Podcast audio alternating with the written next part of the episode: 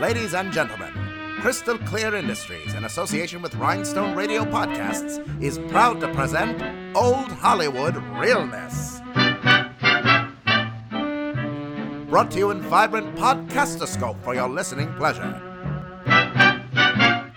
Join your hosts Kathleen Null and Philip Estrada as they recap Hollywood's dazzling darlings, one film at a time. And now, please sit back, relax, and enjoy the program.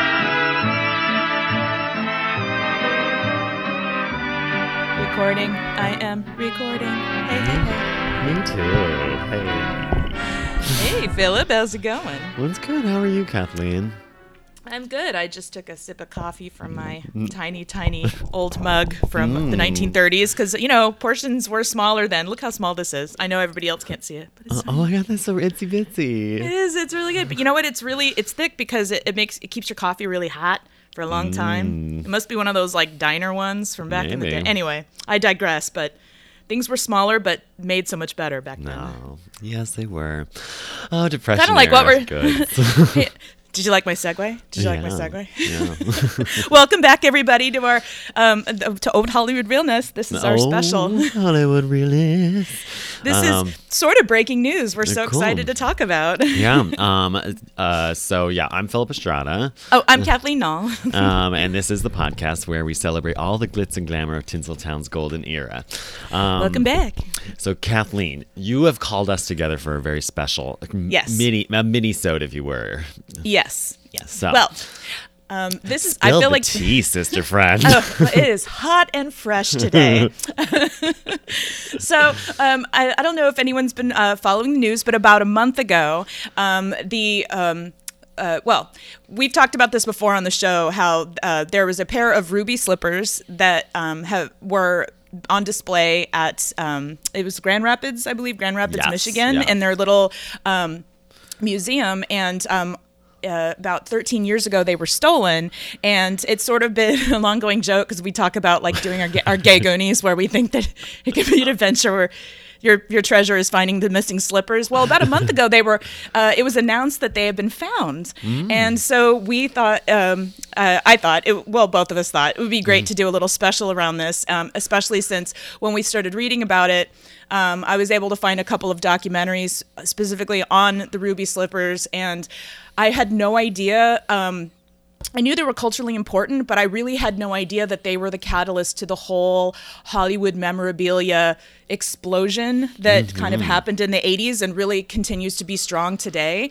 Yeah. Um, they really are the reason, like before, um, they, they, are, they are the reason why we, we actually think that collecting and, and movie costumes and memorabilia is important because I had no idea just how much things were disregarded and thrown away Yeah. um, up until a certain point in time. Um, and so I we ended up finding um, this amazing documentary. It's on Vimeo. It's called The Slippers, and Mm-hmm. I will it definitely add a link to the to the page you. for this. So if you anybody wants to watch it, it's it's such a good documentary. By the So way, thank you so much for sharing that with me. Oh, it's like it's so perfect. Well, and how great is it? Because this was your birthday movie. Like we, we talked about right. this. know? Yes, it was, and it's so interesting. Actually, I before we get into the story of the slippers, I think Mm-hmm. it's really valuable to kind of go into the documentary because it really gives context Yes. for what the slippers, why the slippers were important, why you know, and I think that too it kind of clears things up too because there are Yes. they're conflicting stories. There's so many people where they're like this the ruby slippers were stolen from the Smithsonian. You're like, no, Mm-hmm. that's two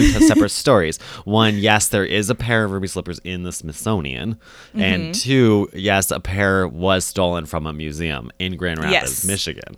So That's it's right. Mm-hmm. because there's mul- so there are multiple pairs, and you learn that in the documentary, which was, I mean, as a you know working you know knowing costume and film and all that stuff, I was Mm-hmm. like, of course, there's multiple different versions of or multiple pairs of shoes. I mean, that's just how Yep. you do in the movies. There's never just one, especially in a movie of that, you know, requiring that much of their actors, you know. So it was just Mm-hmm. but the fact that they were found all together in one big lump Yes. which uh, no spoilers please watch this documentary it, it is amazing Yeah. it's like this is history this There- is it's- amazing I mean, there's really nothing to spoil. I think it just really gives you context of like you know the ruby slippers are found, so you're not gonna Mm-hmm. Yeah. like it's not gonna ruin the fact that is are there weren't there. But it's just interesting to think about all of the stuff that went into it, and it's all comes down to that one dude. What was his? His name was Kent. Kent Warner, Oh my God. aka Lana Lift, aka the Robin Hood of Hollywood, and our people. yes. So I mean, clearly like a little bit on the. yes, Lana Lift.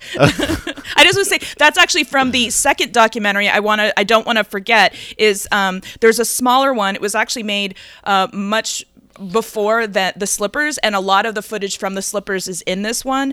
And it's called the search for the ruby slippers and it's on youtube. Um, i believe the person who posted it their username was immaculate conceptions. So um, we'll link that as well. But it's really really good and it's got great footage of uh, and dis, um, of Debbie Reynolds discussing things in it but that's where I also got the term Lana Lift. So there's definitely a bit more there's some information in that documentary that wasn't captured in the slippers so I highly recommend A little like, bit more. It sounds a little like- more catty than the. uh, yes, queen. It- so, and that one's only like maybe a half hour. So I recommend watch that one first, then watch the slippers because it's sort Mm-hmm. of chronological. Um, and you may see some repeat footage like of um, of Roberta Bauman, who was the woman in Tennessee who um, won a pair of the ruby slippers in Oh, 1940s. I mean, you guys, this story is amazing. It unfolds because um, originally, when the first pair of ruby slippers were sold at auction for fifteen thousand dollars, okay, let's just put it In in, the 80s, 70s, in the seventies. That's seven- right. yeah, okay, Um, they were considered the only pair. They were considered the only pair out there. Mm-hmm. And then when because when, that you know what sorry before that Mm-hmm. where you get uh, that that's the story they not they wanted to tell because They it made it a better they made it better to be like because they wouldn't nobody even thought to the, the thought that there would be more. So and Mm-hmm. Yes. then also too it's like you have to think about it. If there are only one then they're going to be it makes them even more valuable. So Yes, it's such exactly. an interesting to be like why you know i don't know. I just thought that was interesting that they're like it's the only pair. And you're like okay. Like it Yeah. and yeah sorry continue. No, no, I think it, it was, but it was all, yeah, and they do mention that of like, um, supposedly at some point Kent Warner went to the auctioneer and said, hey, you know, I have multiple pairs. He's like, no, no, no, we have one pair. Because one pair will get the mo. That's how. We'll, if we have multiple pairs, then that'll devalue them. So we want to make sure that they, like you said, they stay special by people thinking there's only one. And then that's where you find out that he basically saved them. So you know, like he gave different stories. Like supposedly he destroyed pairs. I'm like, really? You did not destroy nothing. You will never please. But they, that was where they end up sort of getting redistributed to other people. Um, but we don't really know. Like, so according to Kent War, according to the story, he found four pairs. He found three that were like continuity pairs, and then one which was the Arabian test pair. Which Yes. I per- let's talk about those for a second. those are amazing. Like, I don't know if I wanted to own any. I kind of want those. I just think those are kind of amazing. So those are the ones that Debbie Reynolds ended up with, and Yes. those, and then Mm-hmm. she ended up selling them in her auction. Mm-hmm. They were listed in her auction with the profiles in history um, a few years ago in the t- 2012, I want to say. Anyway, but Mm-hmm. Yes. then also, but I am assuming that either it didn't meet the premium or she bought them back or she Mm-hmm. pulled it because she ended up with them in the oh, she had them up until her death because there's fil- she filmed with them she had them in the, the documentary that she had with um, Debbie and Carrie the De- Yes. Debbie and Carrie documentary so she did end up with them for the rest of her life so okay, she's is Well, interesting and they were okay. an early pair right they weren't they weren't used in the movie They were never used in the Yeah. movie. They were they were in screen. They have them on photographs of like costume, uh, you know, uh, stills and everything. Yeah. But they never, yeah, they were never utilized. Um, in the end, they ended up going with the more, and I hate to say plain, but the more simpler, uh, kind of cleaner version, I guess you could say, of The the, sort of like the pump. yeah. Yeah. and then the, and the small bow. Originally, they didn't have a bow, and then he added those. That was like a little addition, a little Adrian addition. He Mm. like designed the bow. Like there's a. I, I read this great story online of how he like it was a it was a whole technical sketch of like the how the beads and the the gems he wanted and. And there's stories of like you know the guys that make the shoes at MGM like making the bows and they had to make so many pairs and Yeah. I mean the amount of detail that goes into like we don't under like it cannot be underestimated. Yeah. But um but the slippers was great in general because it actually was about so much more than the ruby slippers. It was really about like how old Hollywood was really slowly broken down and auctioned off in the 60s and 70s. And um, there were kind of key people like Kent Warner, who, like, he was called the Robin Hood of Hollywood because essentially he kind of he kind of looted the place of Yeah. uh, costumes because, but he did that because he, uh, at one point he was uh, he was working for a costume house, and RKO was uh, one of the studios in the '60s that got kind of broken down and auctioned off, and he had to go through their costume uh, ex- costume studio. And that was when he found that costumes were being used as uh, were being cut up and used as rags in the commissary. And he found uh, you know dresses and suits worn by you know ginger rogers and fred astaire that were all like hanging there and falling apart and he immediately saw that these were important but nobody kind of gave a shit at the time Yeah. and so he took that as an opportunity he's like well i'm just going to fucking take them because you know kind of like to quote indiana jones these belong in a museum or at least in the hands of people who give a shit instead of Yeah. like sitting here rotting on a hanger w- with nobody caring. Um, and you know he he uh, they talk about him a little bit how he grew up with a very romanticized notion of old Hollywood like so many of us. I know. and uh, you know and then that is, there that is different from the reality of living there and what it is like to work there and we love talking about that. But let's face it there- there is glamour there is wonderful magic and that's exactly what attracted him and he wanted to keep hope alive about and keep these things around. And so i mean what he did was wrong but what he did was right because as of now like they say that 80% of the memorabilia that is out there that's like old hollywood memorabilia passed through his hands. 80% I mean, that's- I mean, so that means 80 that would have been gone you guys. Gone Yeah. like like this is shit that he he snatched before it would have been either been thrown away or maybe set on fire because they were like burning old films and stuff at RKO and he went th- I mean like they were and that's the other thing too is when when MGM um it it really was prime real estate and they couldn't afford the land anymore like as much as Mm-hmm. you know MGM was this great place but they also had 38 acres of prime real estate in Los Angeles that they could they could barely afford anymore and Yeah. so um the taxes so the- alone on yeah that would have been like too much for so them much to handle. So, so much and it's even it's funny to even think of these numbers you know i'm sure in 1970 this was a lot but they ended up the whole lot get um land everything got sold to this guy named Kirk Kerkorian for five million dollars if you can just imagine five million for all of mg uh, everything Yeah. and all he really gave a shit about was the land Yeah, so everything on it had to go It- he didn't give a shit. And so he ended up selling it to um, an auction house, like just everything there for $1.5 million. And then these auctions began and they went on for months. And I mentioned this, my mom actually, both of my parents, she recalled that this was a, this was like for people, it was a, it was really dark times. Like my mom remembered this and it was very, very sad to see all this. Stuff. And it really is. And it really was sad. Like watching the documentary, I was very.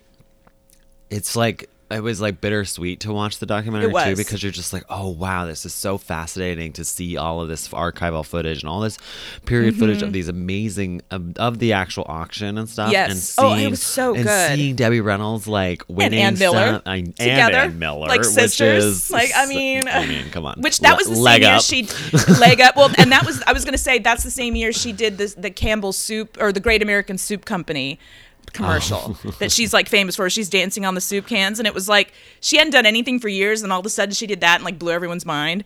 And so yeah, that was a yeah. So it was just interesting, but, she's it- looking amazing. yeah but so it is bittersweet to watch it because you're just like Yeah. oh my god it's so wonderful to see this footage and it's so great to see the costumes being kind of celebrated and sold and stuff like that and then Mm-hmm. at the same time you're just like it's really it's just kind of it's so sad you're like this It's is sad. the end of an era these people are trying their best to rescue this stuff or get Yeah. something like i just you know it could be even just looky loos just being like oh this is interesting and then buying like something for ten dollars you know it's just- exactly. well, and that's what they said. They had people coming in there buying things for pennies and people coming in there buying things for six figures. Yeah. And like you had everybody from like rummage sale people to like big movie stars all rubbing shoulders at the same auction trying to buy Yeah. stuff. I mean, that's just insane. Like when they showed like in the footage people just walking through these massive rooms of nothing but like 18th century furniture. Yeah. Like not just one chair, but 20 of the same chairs and just and art that was, uh, that was the-. Oh my god. Yeah, like, the it's auction crazy. house that they were saying. So the guy who ran the auction house, he was an antique dealer, and all he cared about was the furniture. So think Mm-hmm. Right. about it. You got the guy who bought MGM, who bought the back lot of MGM. All he cared Mm-hmm. about was the land. Then they sell everything that's inside of it to a guy who all he cares about is the furniture. Yep. And then they And then cue Kent comes like- Warner. yeah, Kent Warner comes in and all he cares about is the clothes. And I'm like, God, thank God for Kent Warner. Thank God. Like, Yes. He Thank really he really cared. And I think that there is sort of in the documentary you hear people being like, "Oh, Kent Warner was an unsavory character. He was he was stealing all of these clothes." It's like, Yeah. is it stealing when it's in a dumpster? Right. You know, exactly. is it stealing Yep. when people have it zero, like give zero fucks about it? You know, it's Yeah. just like it's one of those Yep. things. It's like it's just like yeah, he yeah he had access to this which you didn't have, and that burns you up because you know as a collector you wanted that access. Exactly. But guess Mm-hmm. What though? It's like he rescued all of that stuff from ending up He in did. landfill or worse, being burnt, or even Yep. just like you know give you know it's just this interesting. I think a- what like, also- it's yeah. perspective. It's like um, interesting It that people choose to think that he stole all that stuff, and I'm like, is you know, it's just Right. Well, it's and debatable. I love. I no, I I, I highly debate that because I remember there was that one guy. Um, I can't remember his name. I didn't write it down. He said he used to he worked under Kent Warner. So like, can you imagine? He's like this Mm-hmm. Oh my like God. little twink queen with this like slightly older queen, and he's like learning how to like lift shit from like old. But like he he said he worked under him, but he's like he he also said he never ever said, hey, this is gonna fetch a lot of money. He was always like, isn't this fabulous? Isn't this Yeah. wonderful? Like Yeah. he really and then he also like really um, was adamant about like he really cared about who these went to he didn't want these to just because they did talk about the different kinds of collectors like there are collectors who are like yes, you know who collect because it's not about the money it's about like they just they want it and they'll have they just want to have it till they die like they just want the thing and It's then about- there's people who are like i want to buy it. this and then in 15 years i can sell it you know like Yeah. flip it so and then there's the you know. third kind, which is the which is the hoarder. Like The there's hoarder. the hoarder. That's right. And honestly, Yeah. I have being that I worked at the that bookstore in Hollywood, which did uh, do a lot of like we did a lot of paper goods too. So Mm-hmm. we had posters and we had you know we had um we had posters. We actually added, ended up with a few Edith Head costume sketches, which that's an amazing story as well. Mm-hmm. oh my gosh oh my But, gosh uh, you know, and we had, you know, we had like, uh, I actually came across a fly, um, an Invasion of the Saucermen poster, and it was like one of Oh, those things. Was like it's a huge find because there's thousands, it's worth thousands of dollars, Right. And it's just, and I've come across those people. Um, working in that store there's i've come across the people who just genuinely love the stuff so they want to were the people or the movies and the stuff so they just want to buy the stuff to be surrounded by things that they remind remind them of that joy Yeah, then yeah. there's the people who buy things just because it's you know It's gonna be worth more. It's gonna be worth more. They're yeah. like, oh, this is an investment piece. I'm, I can flip it, which is Yep. Intr- which is something I'd like to talk about later too. And Okay. then um, there's also the straight up hoarder where they're just like, it's Yeah. mine, it's mine, It's I need mine. Like everything. precious. Which I was just, which it was interesting because the owners of the store, that's what they were. They were hoarder Yeah. collectors, and in fact, every sale was a slight against them. Like I, they took every I sale. remember like, that vibe. Especially, especially the one dude that I worked for. I won't name him my name because he was a nice guy, but it was like Yes. every single person who wanted to buy something, he took it as a personal offense. And I'm like, aren't you in business to make sales? Yeah. like, I don't know Yeah. if that's the, I don't know if that's the best business model, but whatever, you do you. No, I definitely got that vibe even from some of the people that they interviewed for for the Uh-huh. slippers and but I thought it was really great how they really talk about that.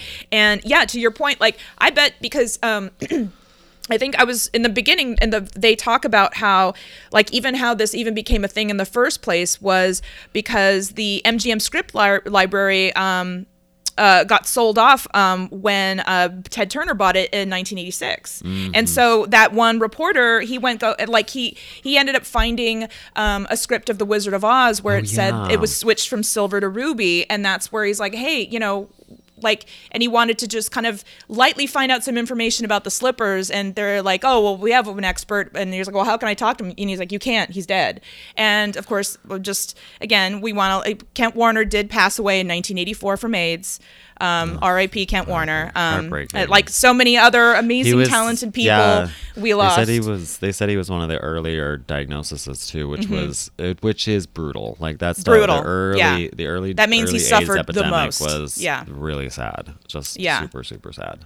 Yeah, and but I, I feel like whenever people talk about him, there's he he definitely was like a naturally sparkly person. You know what I mean? he Oh, had like yeah. a warmth and a love, and and just I think he had. I would have loved to have met him because he just sounds like he had an absolute passion for the exact same thing that brought us together as friends in a sense. You know, like he's our people, Mm-hmm. and um, yeah, and I just I think it's sad. Like Yeah. he's not the only one too in that documentary where I felt like um, he uh, he didn't really. Um, I'm sorry. Uh, I the other one that I wanted to talk about was um, I think his name was John Henson, the the younger guy that they interview, and he talks about his um, love of the ruby slippers, and he seemed like Oh, another kind of historian and collector. Yeah. Um, he was obsessed with. Uh, he, I think he was doing replicas as well. Yes, he was doing replicas, Yes. and um, and then he he also had that great story of how Roberta Bauman like wrote him a letter and um sent, and he inside the letter was another little envelope, and it was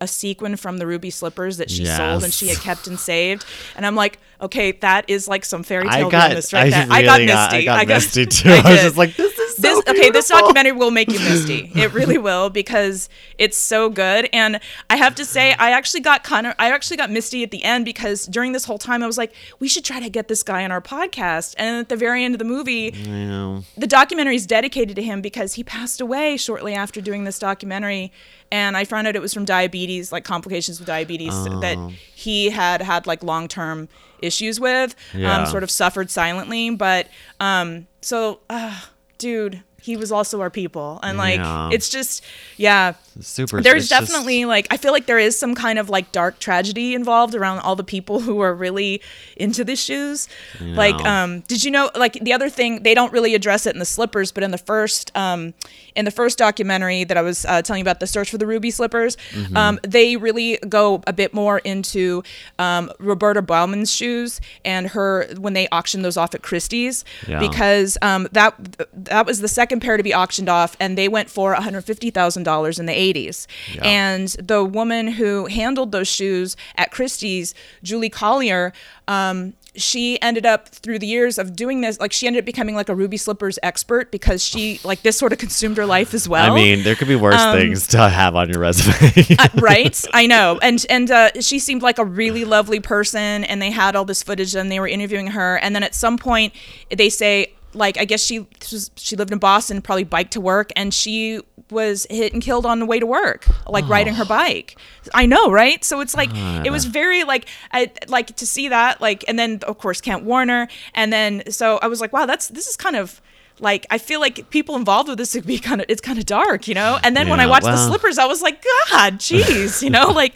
But the, I don't think that no, they're not cursed. Um, They're not but I think, but they do talk about. I one thing I love about like in the documentary, they do talk about the kind of all-consuming. They they are sort of like a have a Gollum precious sort of thing to it, Mm, I like believe that, yeah. people who love them get obsessed with them, and that's what they said. What kind of they consumed Kent Warner, and he at some point kind of uh, like had to offload them, yeah, Yeah. because they they became it became too much of a responsibility, and well, I um, think that's what you know. happens with most sort of like. I think that happened to Debbie Reynolds too with her collection. Well, I think and any she got collector. scammed. They, t- I mean, they spent a lot of time I talking about. good sh- I feel bad for her. Yeah, and but- Todd. I mean, I love her. I love her son. He was fantastic in this documentary, by the way. but I think that there's an interesting. I think when it comes to like having cost, having a collection like this, or any sort of collection where it's like a big, like you have big ticket items and that sort of Yeah. thing, it becomes like I love the idea of having that sort of stuff, but I could never have that because one, you have to insure it. You have to Yeah. have all the insurance on it. You also have to store it properly, otherwise it degrades and all this. So, so there's it becomes more like having that stuff almost becomes a full time job. So it's you unless you're unless you have the ability to like give it to a museum or loan it to a museum and have them like kind of Right. own, like own that process, it becomes all consuming. So I could see it where does. even having the the ruby slippers and I mean they did that the documentary did no favors to the dude who eventually got Oh, Michael Shaw? stolen. Yeah, Oh, they can we? Yeah. Can we talk about that guy? This bitch. the pers- the Okay, way that they the I mean because you know it's like this I always say about documentaries is like you could make a five minute documentary like pro anything and con Yeah. anything just in the way that you edit it and the way that Yeah. they edited him and I don't know if it's th- this is really how he is but he did not seem like a very nice man Like, No, he didn't. Well, you have those like people a- telling stories about him, like he wouldn't even let a blind girl touch his ruby slippers. I mean, like I'm like, he's really he Yeah. is that collector. Yeah, you know, like, really, that- yeah. queen? And you, yeah, Really queen, I know. yes, and you know that he's, you know, he's a queen, and you know he's like one of those like creepy queens. It's like don't don't touch me, don't look at me, don't like that. You know. Well, and he obviously doesn't want to take any responsibility for his actions either. Like he completely tries to blame it on this teeny tiny museum in the middle of nowhere. That it's Yeah. like their lack of security, and they're like, we had. They're like, even in the documentary, they're like, the bank offered for free for us to store your shoes in the vault every night. But you Yes. didn't want to move them. That is Yes. on you, sir. Yeah. You know, like, like, the girl, Smithsonian moves their shit every night. Why can't you? You know. No, I'm just But- like, and well, I mean, even if yeah, it's just it's such an interesting. He's a thing. control Like, freak. oof, yeah, definitely. He he definitely seems like one of the people where everything has to be just so. Yeah. Like, oh, this is the kind of shit be like museum people. I would just want to tear my fucking hair out. Like this is the kind of shit they have to broker and deal with in order to get exhibit. Yeah. Like like like those poor guys who are just probably these quiet midwestern queens living out there, And they loving just their wanna- Judy, wanting to keep it alive and They tasteful just and wanted nice. to have a museum They dedicated to the Judy Garland. sweetest guys. I don't like- see the problem here. I don't What see is- the problem. I just I wanted to like just hang out and barbecue with those dudes. Like they were cool as hell. Weren't they just chill? Tell they were me so more about sweet. Judy. I know, right? They were just like, like, just really like not like you could just see like and feel like the kind of cutthroat vibes from the different people that they interviewed and involved. Like who was Sharky, who wasn't, Yeah. and like I thought it was so like the guy that they spoke that was like in the beginning who talked from the Smithsonian, that older guy. He had like that twinkle in his eye when he was talking about like how know. he's like there are two things people come here to see the most. One is the American flag, and another one is the ruby slippers.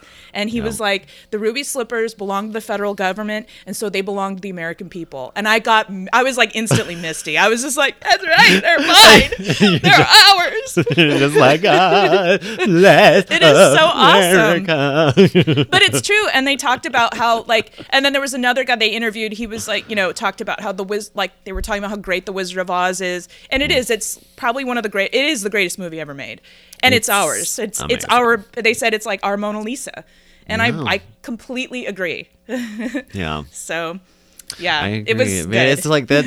that- Definitely, that was a very good documentary, and I'm it was so good So I'm glad that we could get the word out to everybody else to watch Yep. it. So and and I tried to like um, see if there was any more breaking news around the um, um, the finding of the shoes. okay, and, well, can yeah. you actually? I haven't. I, I'm such a. I'm a trash person, and I haven't even Stop bothered. it, To you re- are I not. haven't even bothered to read any of the stories. So what was the what happened with the finding? Do you know the this the brief story about the finding? Like all I Yeah. know is that there was a press conference and they're like, we found the slippers, and I'm like, uh, cool, but.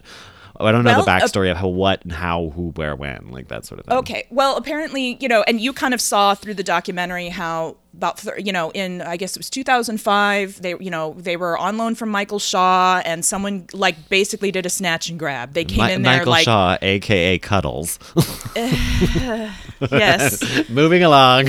which I mean like he he got the ruby slippers and the dress that were supposed to go to Debbie Reynolds. I mean Yeah. that's basically what they said is like he took advantage of an opportunity. He he was supposedly loaning Debbie the money to get these things, but he actually ended up getting them for himself. And he was he has such a very finders keepers sort of attitude about it. And I just find that I find that gross. honestly, it, honestly, I'm not gonna lie. I feel like I've c- uh, come across him, and I feel like Yeah. I in at the bookstore. I feel like Yeah. he has. I feel like he's. I th- I don't know. There's uh, there was it was it was two years of work there, so I don't know who all I met. There's, but I feel like he's. I feel like he's lurking around in the background Yeah. of a memory somewhere. well, you know. Well, it looks like he so he he loaned out the shoes, and the thing is, the shoes at the time were insured for a million dollars. Right. And so at some point, I believe it was about eight years after, um, he was they kind of officially like the insurance company or whatever declared like they were officially gone, and so he got an eight hundred thousand dollar payout. But at some point, what I read was that the insurance company actually tried to sue both him and the museum, like to try to accuse them of some Oh, some sort of setup, and and I think just to try to like not pay him money. Yeah, Yeah, that's what exactly. insurance companies wanna yeah. do. They're I mean, they did all the things, Yeah. and so they still got out of paying him originally what they were insured for, paid him eight hundred grand. So now that technically means that the insurance company owns these shoes. And what I read was that the um, the FBI got involved. Okay, so now this this became a federal case, and they got a tip as early as uh, last like last summer, so um, summer of 2017, and um, it turned out that there was a, an extortion plot that that had been uncovered, which involved. And they said an extortion plot involving the owner, so that would have been Michael Shaw. So somebody was, I guess, trying to broker some something, some kind of drama, and that's the latest that I've read. And and as I will, we will keep everyone updated as we learn more. OHR out. So wait, so did they ever? Is anybody in custody? Is there? And how did it like? It, it It's they have so not murky. It, it has it is murky. They just um they they have not said if anyone's in custody. They've kept really mum about the details, and I've really tried to find like some of the most updated information, and I'm not like that. That's kind of it. Um, but yeah, that it was involving some kind of uh, extortion plot. Huh? And so they've been gone for 13 years. And the other thing, what was interesting, another detail I found out is That'd that be they weird look. if they, that'd be really weird if the shoes just showed up. Like they just like some dude. Like maybe I wonder if the FBI was getting close or something, and the dude just like mailed it from a third location or fourth location, and then just like put it. It was just like I'm done. Well, Like, if, I find it interesting because oh oh the other thing um, I guess when they were returned and this was sort of a quote I guess from Michael Shaw like they looked just as beautiful as the last time he saw them. So whoever oh. took them knew what they were didn't like yeah exactly and like storage and exactly and they were remember in the document they dredged the local lake. They thought someone had like there were all there was oh my gosh there were a thousand like lore the lore behind what happened to the slippers. This is why gay goonies would have been perfect philip I just love the idea of this turning into like turning into like um like a like a Spielbergian like spotlight kind Yeah, of yeah, movie uh-huh, where it's just like where That's right, it's all like local news team and then they Yeah. uncover it goes all the way to the top. oh my god. It's still but still though there should be like we should we should do it there should be a there's this should be a movie. I'm just saying finding this could still be a really great It's it's very like it feels all very Watergatey, and it just I could just imagine like the Leonard and Bernstein meeting with Deep Throat in like uh, in a in a park gar- at a gar- garage, you know, in one of those like parking garages, and it's just like a gay guy. He's like, I know where the slippers are, and I'm not gonna tell you because I don't think you could keep me safe. I know. I don't know why he's Southern. I just think because it was Grand Rapids, Michigan. I love the idea of this just this little group of kids being like, oh my, like like finding them and being like, these must be returned to justice, you know, making stealthy calls to the FBI, trying to like lower their voices, you know. Oh my god. And I would have got away with it. What's for you crazy little gay kids? for, for you, me- for your meddling, for your meddling twinks. Oh, please let this be a thing. I just need this to be a thing. I just imagine like Mark Ruffalo, like on, at like a desk from the a desk that looks like it's from the '70s for no reason, and he's just like going through papers, and he's just like, I need to find the connections. it goes all the way to the top. Everyone's corrupt. I mean, let's face it, it did go all the way to the top. The, F- the fucking FBI were involved. I know it's so bananas. I just could you think it's so imagine great. though? th- could you imagine the the like fucking shit the people working this case must have taken? Like, Oh, yeah. you know, it's like, hey Bob, what you working on? Serial killer in the South. Hey Joe, what you working on? Oh, you know, threats against the president. What are you working on, Bill? The ruby slippers. Well, apparently, apparently it was super duper secret. Like they had to. There's, I found, yeah, they had to like fly with these, and like it was a big God. deal, and yeah, they, they kept it all like under wraps for a long time. So Wow. that's why I even found, like, even finding a lot of this news, Philip. It wasn't like in our mind, we're like, why isn't this everywhere? But really, a lot of the articles are more, um, they're in newspapers, but it's more like, here's a bit of good news, you know, like it's Yeah. in the, it's in the good news section, not really in like the It's in the front it's in it's in the it's Sunday's parade. Yeah. the the magazine that comes inside the paper for no reason. Like, Or you know how, like- parade is still a thing. Like, uh, I, yeah, and I guess apparently popular. Old people.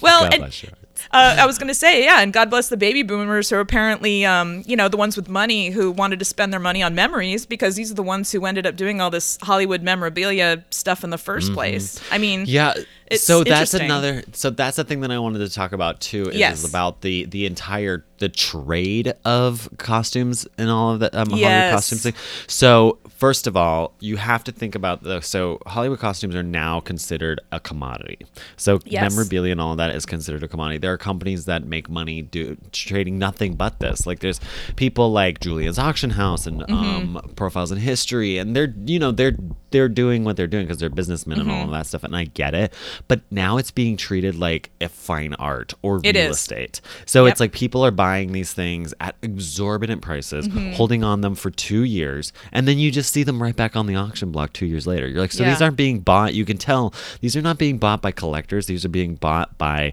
investors Flippers. just like flippers, pretty much everyone's just buying it holding on to it and then reselling it i've seen stuff go on the market two and three times over and i'm like Right. dude what the shit Well, like is there yeah. nobody who wants to hold on like why is this not in a museum Well, to your point, you look at the ruby slippers. Like now, they even said toward the end of like what's really crazy is like okay, so Michael Shaw and, he insured those slippers for a million dollars, and that was way back like 13 years, like in the early Right. aughts or whenever.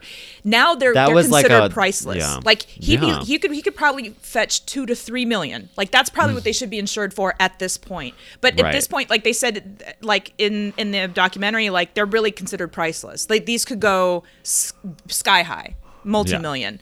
And uh, just like Marilyn's dresses, we saw that with Mm-hmm. not just the seven-year itch dress, which sold for like 4.5 million or something at that auction, which Then also her also was tough to her- watch.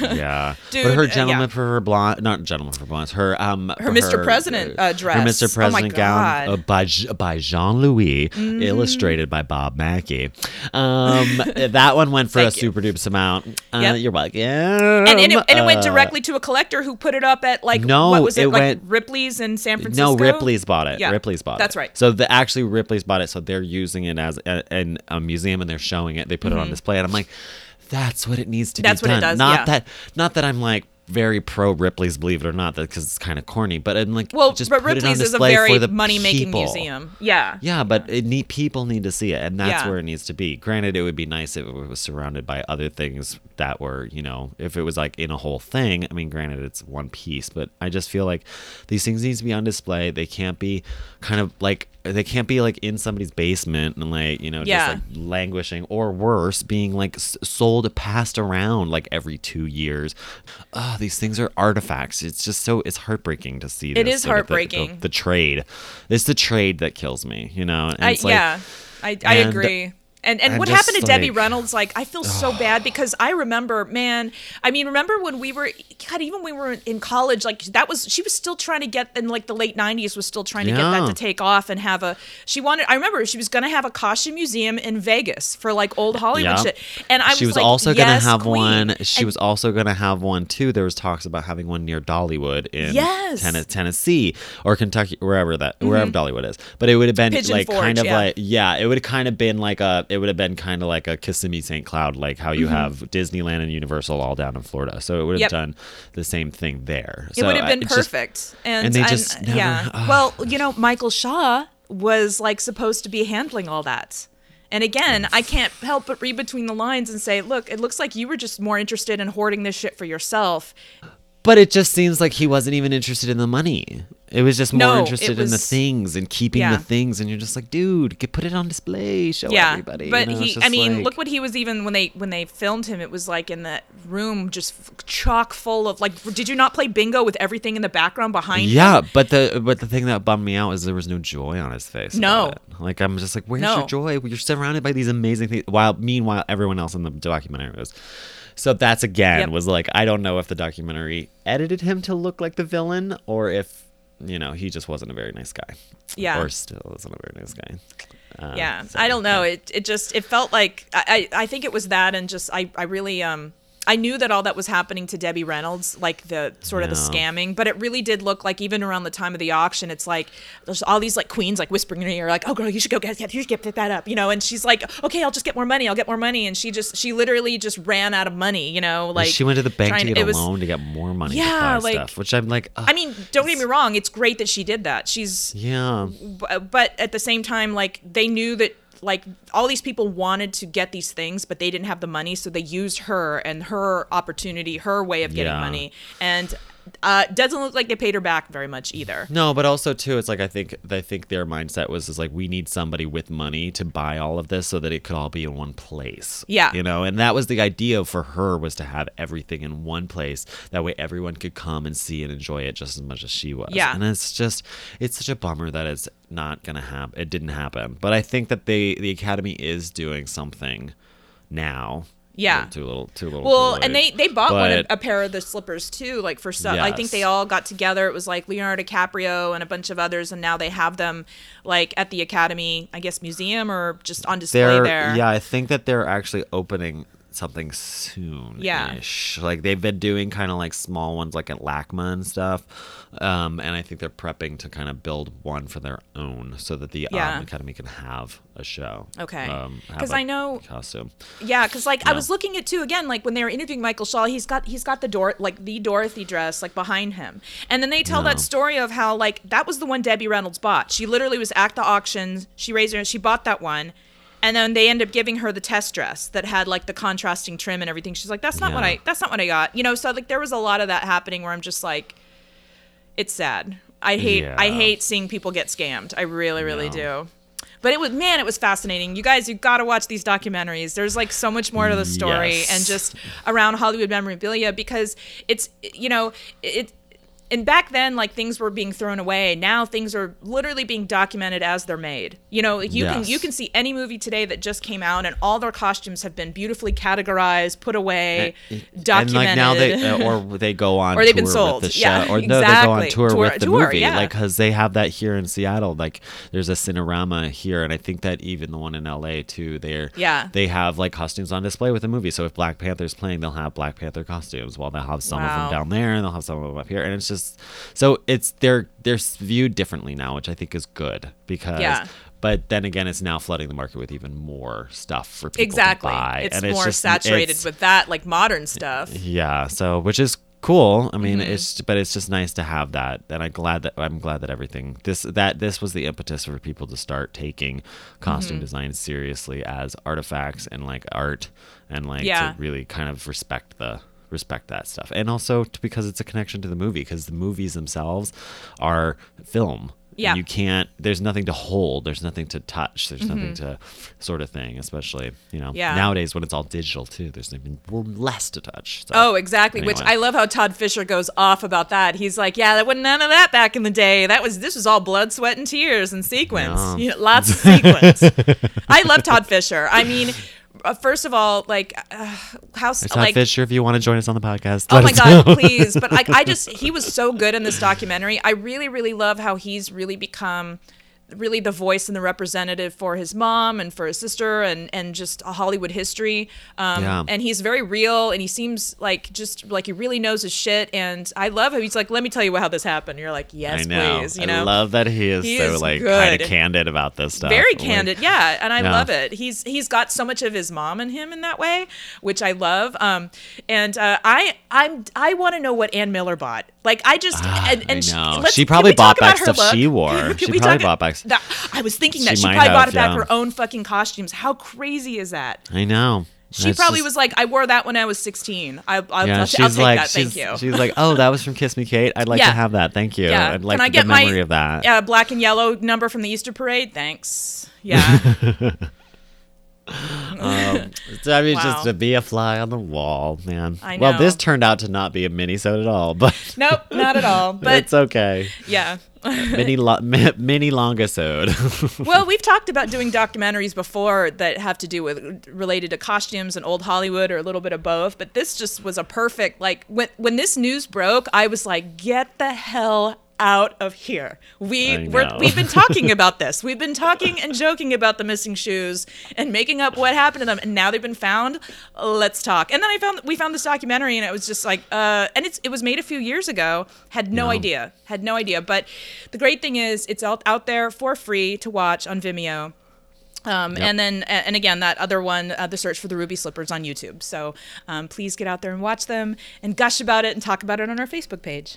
yeah yeah so uh yep join us on social media please uh all the regular places this um old hollywood realness on instagram facebook ohr podcast on twitter uh join the facebook group um uh ohr podcast darlings d-a-h-l-i-n-g-s and i'll um let you join and then you can discuss all this stuff with with myself and other um, listeners of the podcast it's a great way we've been having a lot of a lot of a lot of hot goss over there Hot goss, hot goss dishing the tea. uh, addition, addition, and the teas. Serving and the- tea hot. yeah, it's great. Uh, so I hope to see you guys over there. And um, you know, thank you so much, Kathleen, for bringing us all this news. It was Of fantastic. course. Thank Yeah. you. And if and, and of course, if we get any more updates and details, we will keep you posted. Kathleen on the street. That's right. Back to you in the newsroom. Kathleen reporting on all your right. Ruby Slipper needs. Yeah. And as always, thanks for listening to OHR. Bye.